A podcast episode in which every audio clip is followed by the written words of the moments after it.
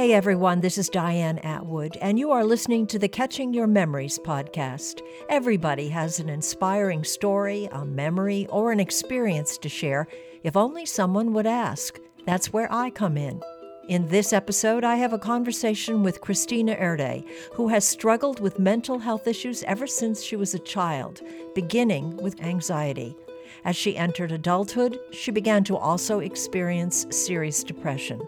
For many years, Christina's life was like a roller coaster. So too was her family's, as they tried to understand and cope with what was happening at any given moment. She's in a good place now, married for 16 years and the mother of two sons, 8 and 10. She was also recently chosen Mrs. Maine American 2022. Christina is a volunteer speaker and an affiliate committee member with NAMI Maine, the National Alliance on Mental Illness. She also uses her platform as Mrs. Maine American to help educate, raise awareness, and break the stigma of mental illness. In our interview, you will learn what was at the root of Christina's mental health issues and how she was finally able to become her own best advocate and then to share her story in the hopes of helping others. Welcome, Christina, to the Catching Your Memories podcast. I so appreciate that you're here today with us to share your story, which is pretty powerful. Thank you so much for having me today. Absolutely. I'd like to start with right now. How are you doing? What is your life like today? I'm doing really well. Definitely, I think my story has made me into the person I am today. You know, going through what I've been through was definitely difficult, but I've learned so much and I'm really hoping to be able to help others through sharing my story. So that's my main goal. Okay. I was going to say, why are you sharing your story? But you want to help others, but does it help you as well to be sharing it? Have you learned things about yourself as you go out and share your personal story? Definitely. Yeah. It's kind of neat because as I'm sharing mine, people feel that they're able to share theirs as well. So it's kind of neat seeing similarities, but also some things that other people have done that have helped them. In turn, I've actually used some of those things. So, yeah, I think I've even found somewhat of a community with, as far as even in my support group that I'm a part of, especially, but even in other people that I've met either through Facebook or wherever they've heard my story and they've ended up sharing a little bit about themselves. It's just really helped me continue to keep going and continue on my road to recovery. So, well, let's go back to the beginning of your story. Where does your story begin? You know, I started struggling with anxiety when I was a child. I had a really difficult time separating from my parents, especially when my friends would invite me to sleepovers, slumber parties. I was way too anxious to end up going. And so I often would miss out on some fun things that my friends would be doing. And whenever there was a change in our schedule, it would definitely bring on a lot of anxiety. And so I really began to feel like somewhat of an outcast in my family. You know, like, why don't my siblings feel the same way? And I remember my sister, I would have times where I couldn't sleep. My sister and I grew up sharing a room and I'd wake her up and be like, you know, I just I can't sleep and I'm nervous. And she was just like, I I don't know what to do or what to tell you. So it was really hard kind of feeling like the odd duck of the family. But as I grew up and right before I started college, my mom finally kind of helped me go see a doctor and talk more about it. I think for a long time she tried her best to help me herself. So just realizing that I needed more help was a really good good thing that she helped me do. So I'm really grateful to her for that. But it took all those years to realize that this was more serious than everybody thought it might be. Mm-hmm. Yeah. Describe your family. You have siblings. How many of you are there? Yep, I have an older brother and two younger sisters. I'm a middle child. And then my younger sister, we're all two years apart. So the three of us grew up together. And then my parents had another, my little, little sister, when I was in high school. So that was like a whole new thing of we had this new baby in the house and it was really fun, but it was also kind of it was definitely different. She felt a little more like a niece or a cousin or something than my sister, but she's 20 now. So as we've grown up. She's brought so much joy to our family. You know, she's kept my parents young, as they say. And so, yeah. And you mentioned that nobody else in the family had these same feelings of anxiety that you had. Even now, looking back at, say, grandparents or aunts and uncles, nobody else had these kinds of symptoms? Um, my grandfather on my mom's side definitely struggled with anxiety and depression. I don't think he was ever formally diagnosed with anything, but you know, definitely went through some times where he experienced some dark times. I know my mom has told me. So, and then on my dad's side of the family, my grandfather also struggled with some anxiety. So it's definitely within the family. I know for my siblings, my little sister, the 20 year old, she does struggle a bit with anxiety as well. And she's getting some therapy for herself. And it's really good that I can kind of help her through her transition into adulthood. I know that was really difficult for me. So being able to be there for her has helped. But until she was, I think she was around the same age as me. I would say maybe eight, nine years old. I started to notice some things that I was like, oh, you know, like I remember struggling with that. So I would talk to her about it. At that time, I was in my late 20s, early 30s. And that's when I felt like maybe I can use my experience to help her. But up until then, no, I really felt like the odd one out of the family. So, so what's that term? 2020 hindsight? Those things we wish we yeah. knew. What do you wish as an adult now that could have been a response say from your parents way back when? Like what are some of those things that you've noticed in your little sister that your parents maybe didn't pick up on? Yeah i it's almost if you don't go through something, it's harder to relate to someone that is experiencing it. And I think because my mom doesn't struggle as much with it as maybe my sister and I do, it's a little bit harder for her to relate and be able to pick up on things. I know she definitely still picks up on a lot, you know, just through her own struggles. I think we all have mental health that we need to address and take care of our mental health just as much as our physical health. My dad and mom both, I think, at times struggle with their mental health, like we all do, I think. But I think it's a little bit more difficult for them to pick up on those signs because they might not have gone through it the mm-hmm. same. I don't know if that makes sense, but. So, what are some of those subtle signs that now you pick up on? And other people like your sister?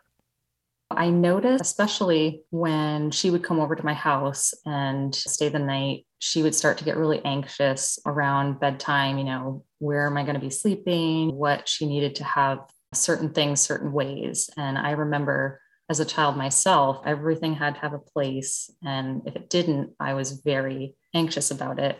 And so that's why staying elsewhere outside of my own home was so difficult. So I noticed that type of a sign in her, as well as just the need for controlling as much as she could around her. And it it's very hard, especially I think as a child, you know, we don't have much control because we're still growing and we need to look to our parents and other caregivers in our life to guide us and help us make decisions we don't have as much control. And i think for some children it's really hard. I actually recognize a little bit of that in my youngest son just with certain things it's really hard for him to give up control. And that is a, a sign of anxiety. Just really trying to control your surroundings is i think something that i definitely pick up on in others now as a sign. Is that something you could even pick up and say a very young child you know, it can be really difficult, especially toddlers going through that, like the terrible twos and threes. You know, is it that or is it anxiety? And it's,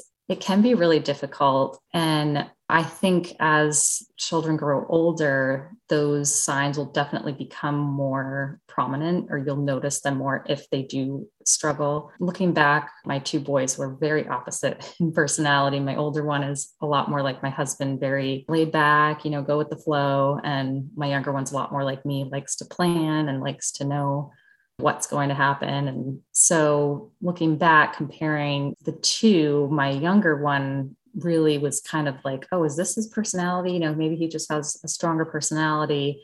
than my firstborn, as he was going through his toddler years of really being that stubborn, you know, we would call him our wild one. He was just, and he has a lot of energy. And so, so yeah, we did struggle for a little while of trying to figure out how to get through those toddler years. I'm curious now about you as you moved into your teenage years. Did more signs of anxiety or different signs of anxiety become apparent? Did things become even more challenging?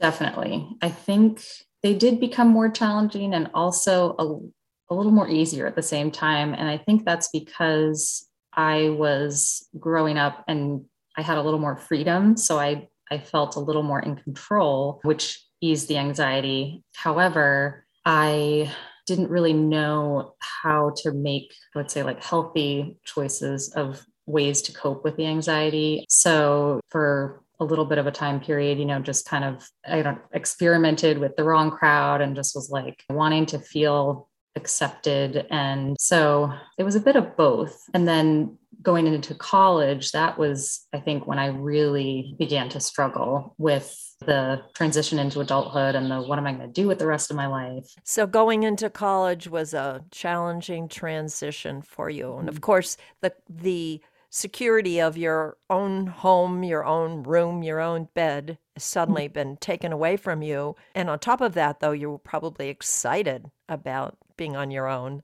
Yeah, yeah, that definitely was was part of it. And i think the feelings of the overwhelming feelings of what am i going to do with my life sort of took away from the excitement of i think what most people experience as they're starting college. And so that definitely was a little difficult you mentioned that your mother had taken you to a therapist or found a therapist for you. Was that before you went to college or when you were in college? That was right as I was starting. Yeah. So I did a semester of college. And during that first semester, I just really struggled. And so that's when I went to the doctor with her. And that was the first time I was prescribed some medication. And so that began my journey with medication and therapy. I think I saw my very first therapist at that time as well. So can you describe what it was like for you that made her want to take you to the doctor? Were you having symptoms that you'd never had before? I think I was just at a point of desperation where I just was like, I feel so crummy that I need something to help me. And I don't want to feel like this and live like this. So I think I definitely was at a point where I wanted help. And so I was really looking forward to figuring out what was going on. So yeah, that definitely played a part part in that. And what do you mean about feeling so crummy? I had just such a hard time getting out of bed, eating. I just was sad all the time and I I didn't know why. You know, I I just thought maybe I'm just overwhelmed and stressed with college and but it just was just all these emotions and i felt like i could never catch a break it was always feeling like i had to put on a smile you know when i was out with friends or family members but inside i was just a mess and not happy at all so it just felt really trapped like a trapped feeling okay so you were describing that as a child you were often anxious mm-hmm. but were these new feelings for you the feelings of depression they were in a way i think mainly because compared to when I was younger, growing up, it was more, they didn't linger as much. I kind of had times where I would be anxious, but then once I got back into my routine and growing up, I definitely had a routine with school and the church I was involved in. So that kind of helped stay on track. But being in college and kind of more on my own, I didn't really have that family routine to fall back on. It was more oh, you're on your own and you got to figure it out. So, so your feelings of anxiety were really up, mm-hmm. but it led to you feeling really down. Yeah. Seeing that therapist and being put on a medication, was the medication for depression or anxiety, or was it for both? Was for depression. because I was feeling more of the sadness and lack of joy and all of those things that used to make me happy didn't anymore. And I just really felt more of those feelings that what we focused on first was the depression part. So that was a medication to treat depression at that time. Did the medication work and did the therapy work? And I guess I'll add, did the combination of the two work?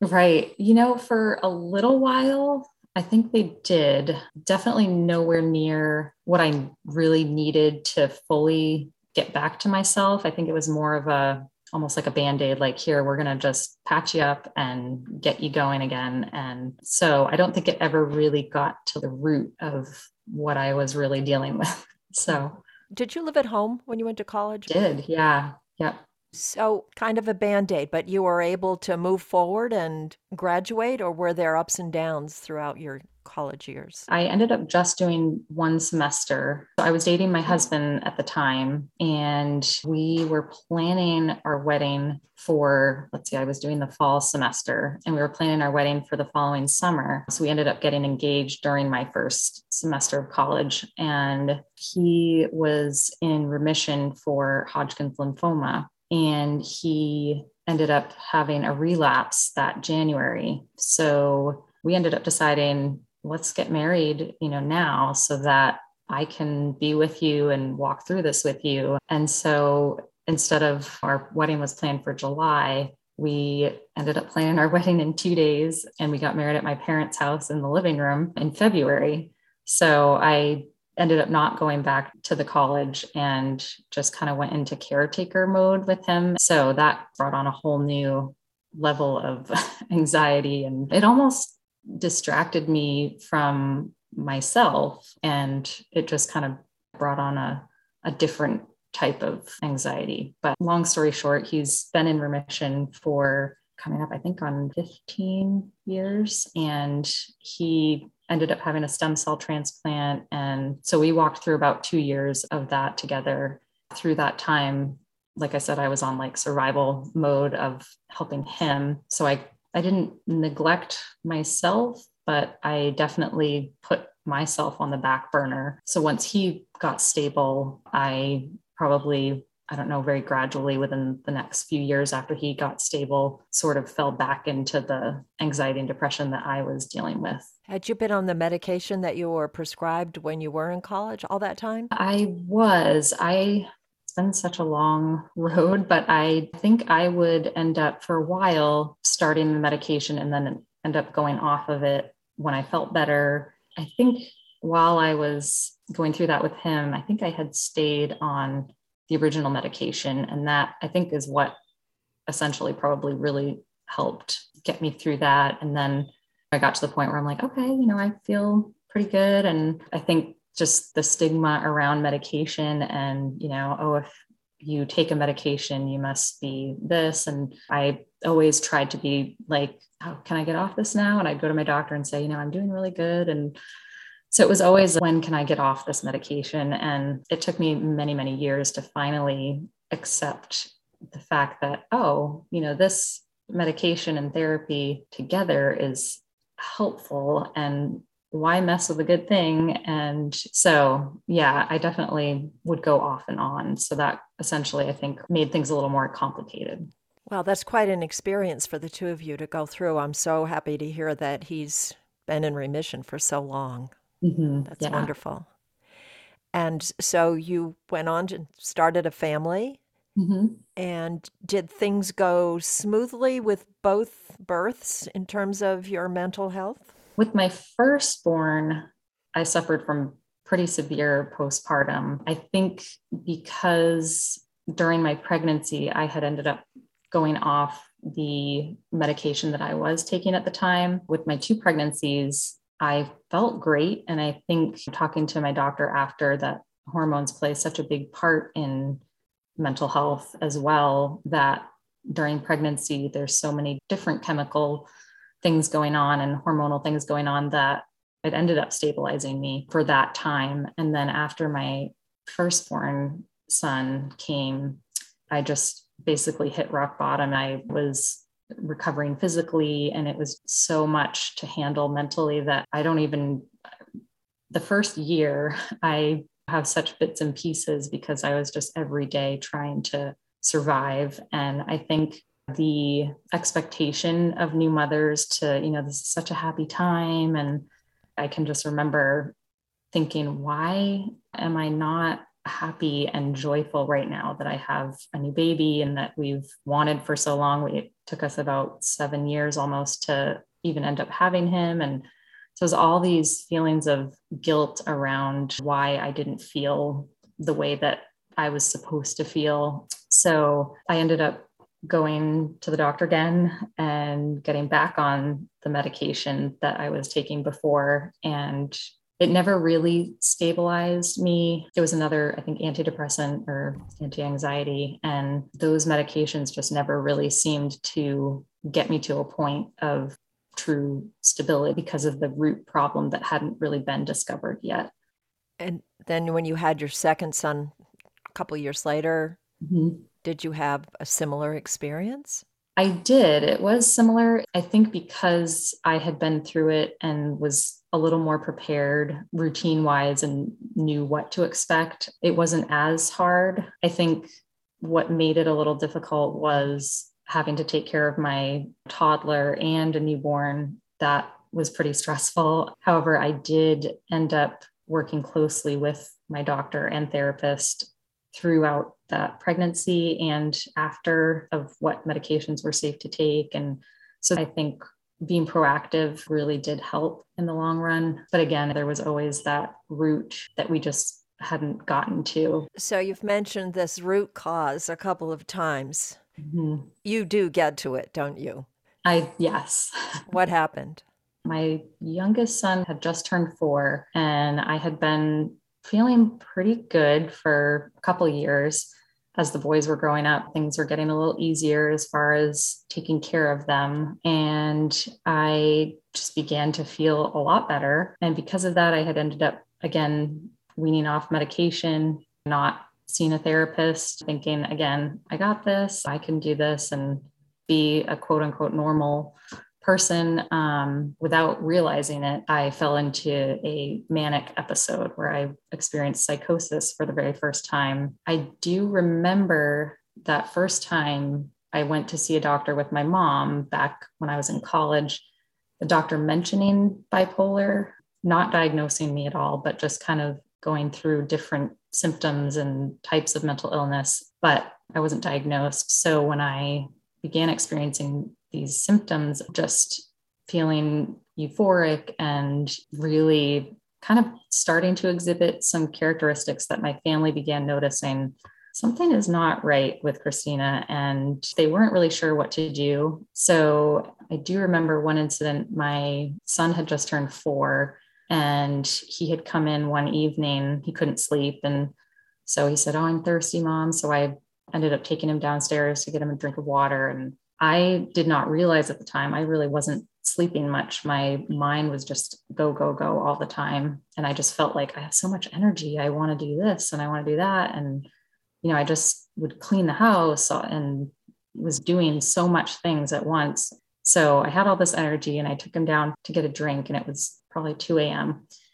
And since I had all this energy, I was like, Do you want to play? And he was like, Okay. So we're downstairs playing, and my husband came down and was really confused thinking why are you up at 2:30 playing he's supposed to be in bed and so i just remember thinking well if he wants to play and i'm not very tired and he doesn't seem tired those were little things that began happening that really made my husband question what was going on. So, yeah, those types of things. You know, I was going out with friends, staying out really late, coming home late. My husband thinking this isn't really like her. And then my sister, who I'm really close with, started recognizing some of the other signs when I would talk to her because I had all this energy. I would just talk nonstop, and she would try to talk with me, and I just kept going. She said it was like talking to a wall. You just kept talking, and even if I tried to say something, you just plowed on through, and I couldn't have a conversation with you. So those are some of the signs that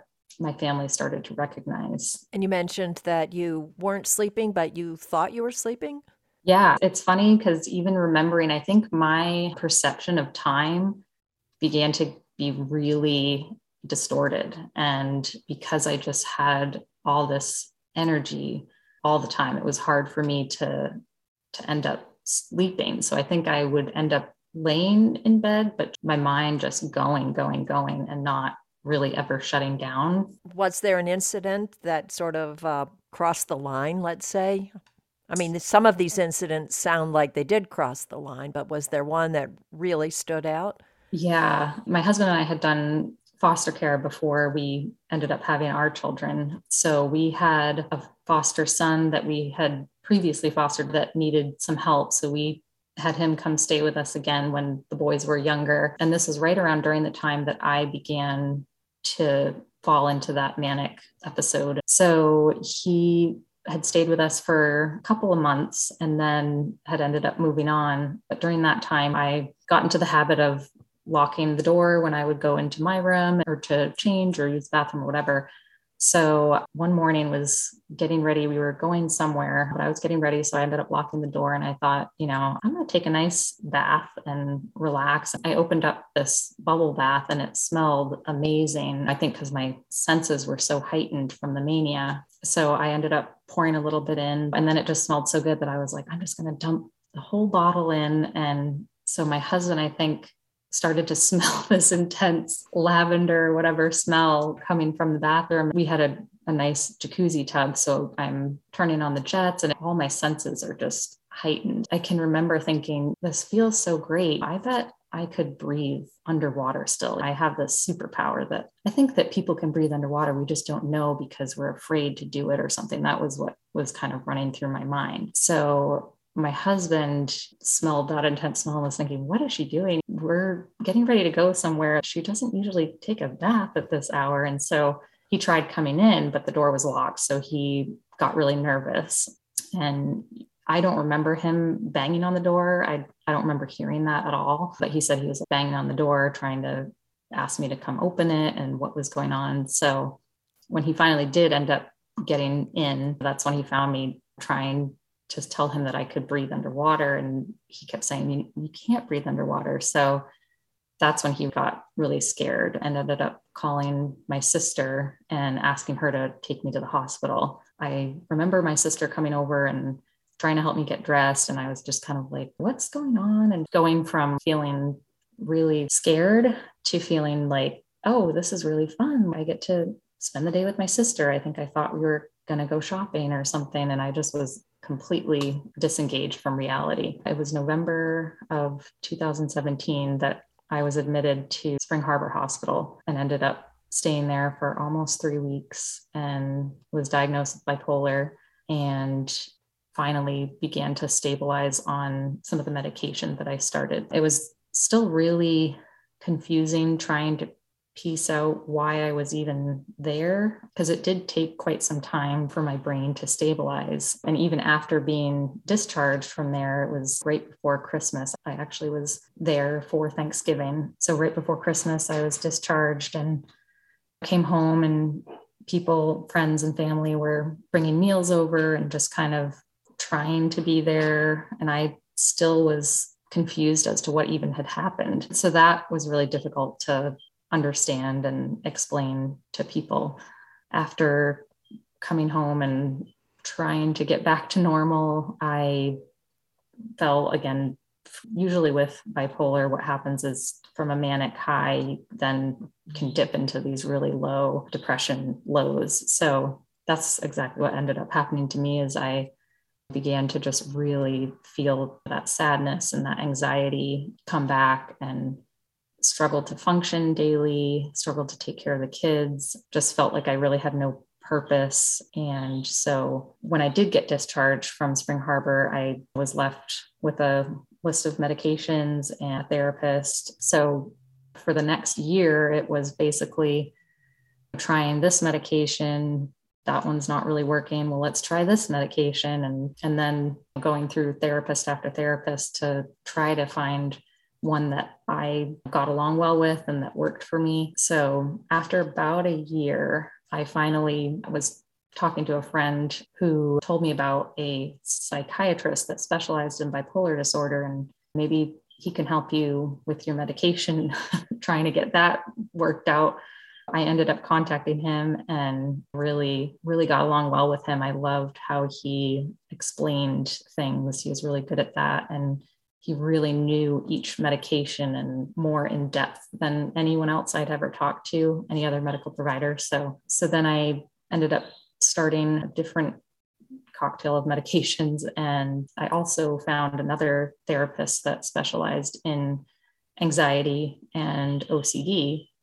I thought, I don't think I've ever really struggled with OCD, but she basically helped me discover different ways that I had struggled. And because it's such a wide spectrum of different ways of struggling with OCD, so she helped teach me about that. So I slowly began to really understand my diagnosis and then get to the point of accepting it, which definitely didn't happen overnight. It took a year or two to really get to that point.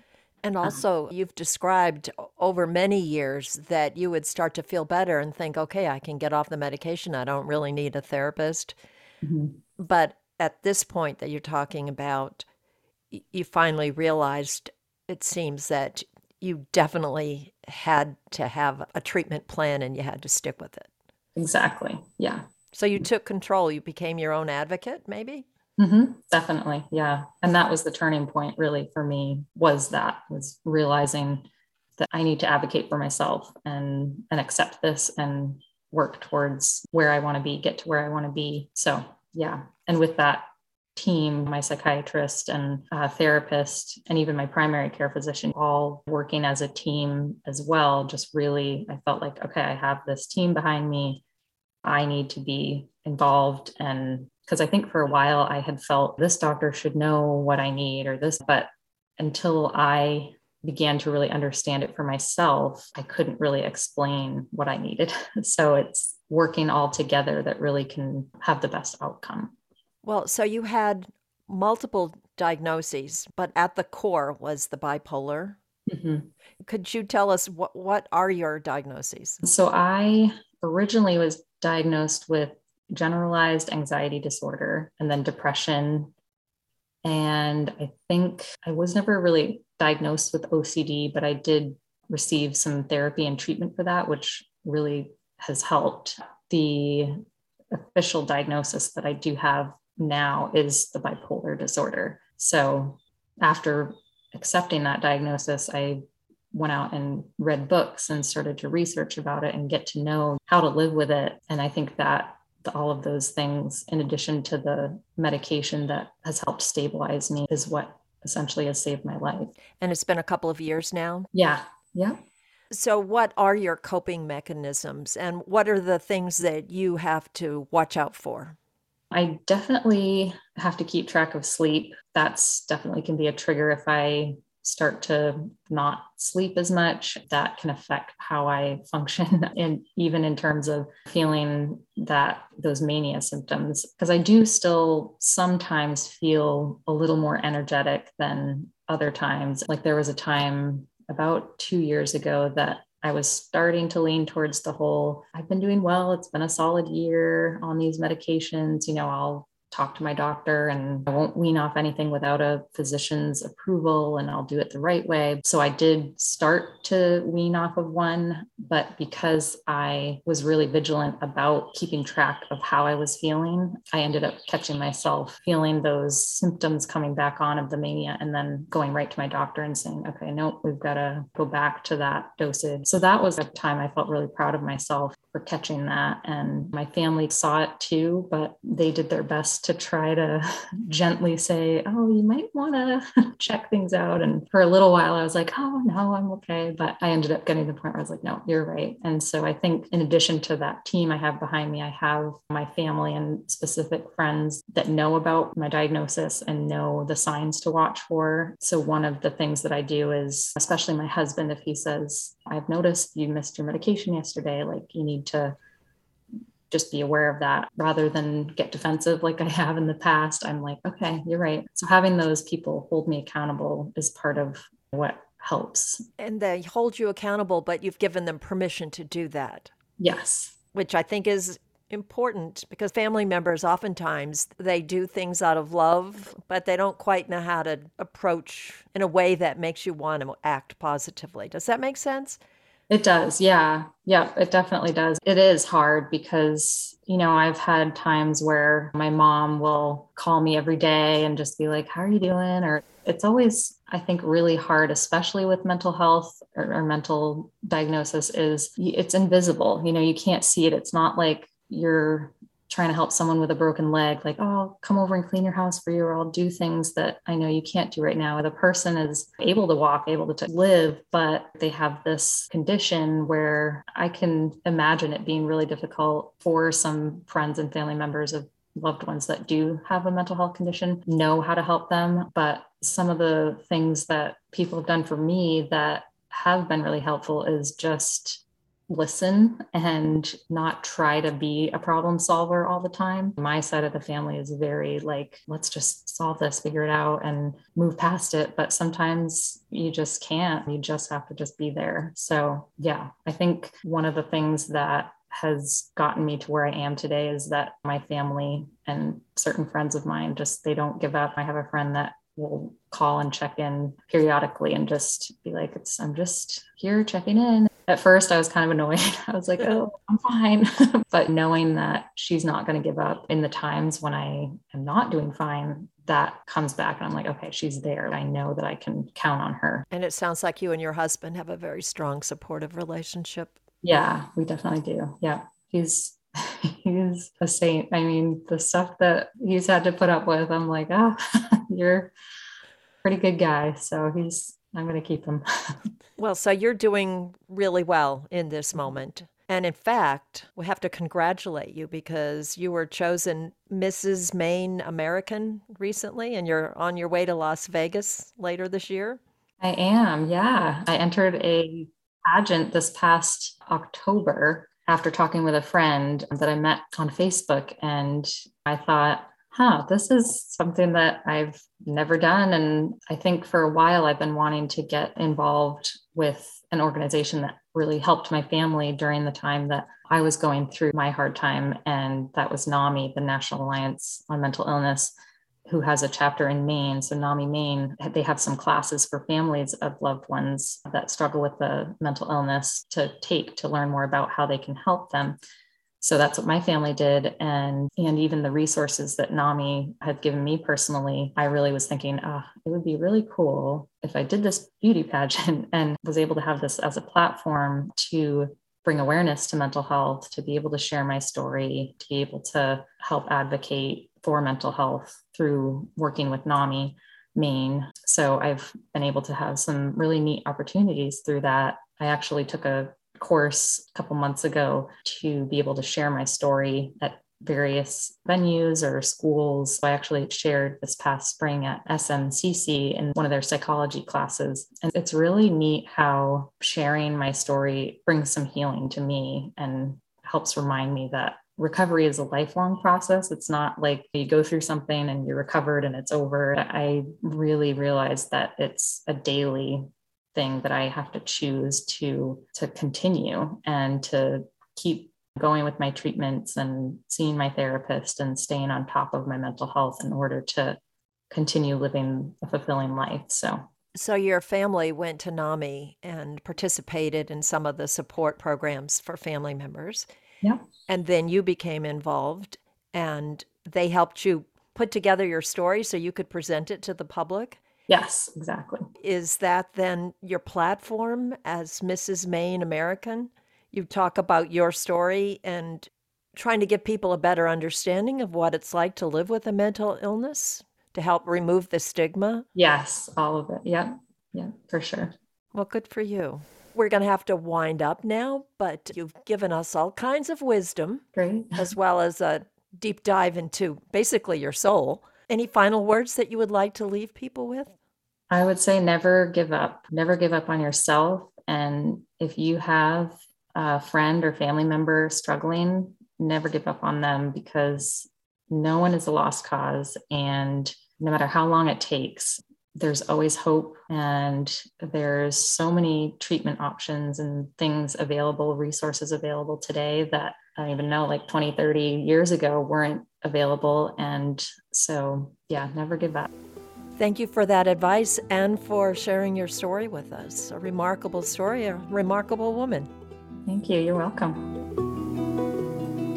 That brings us to the end of this episode of the Catching Your Memories podcast. Many thanks to Christina Erday for sharing her story with us.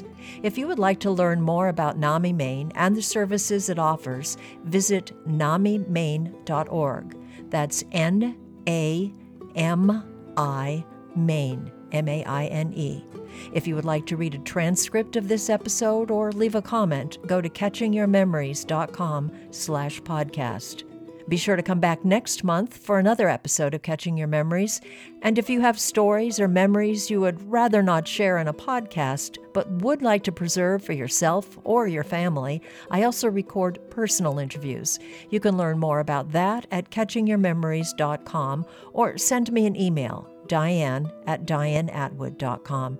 This podcast was created, produced, recorded, and edited by me, Diane Atwood. Catching Your Memories the interview of a lifetime.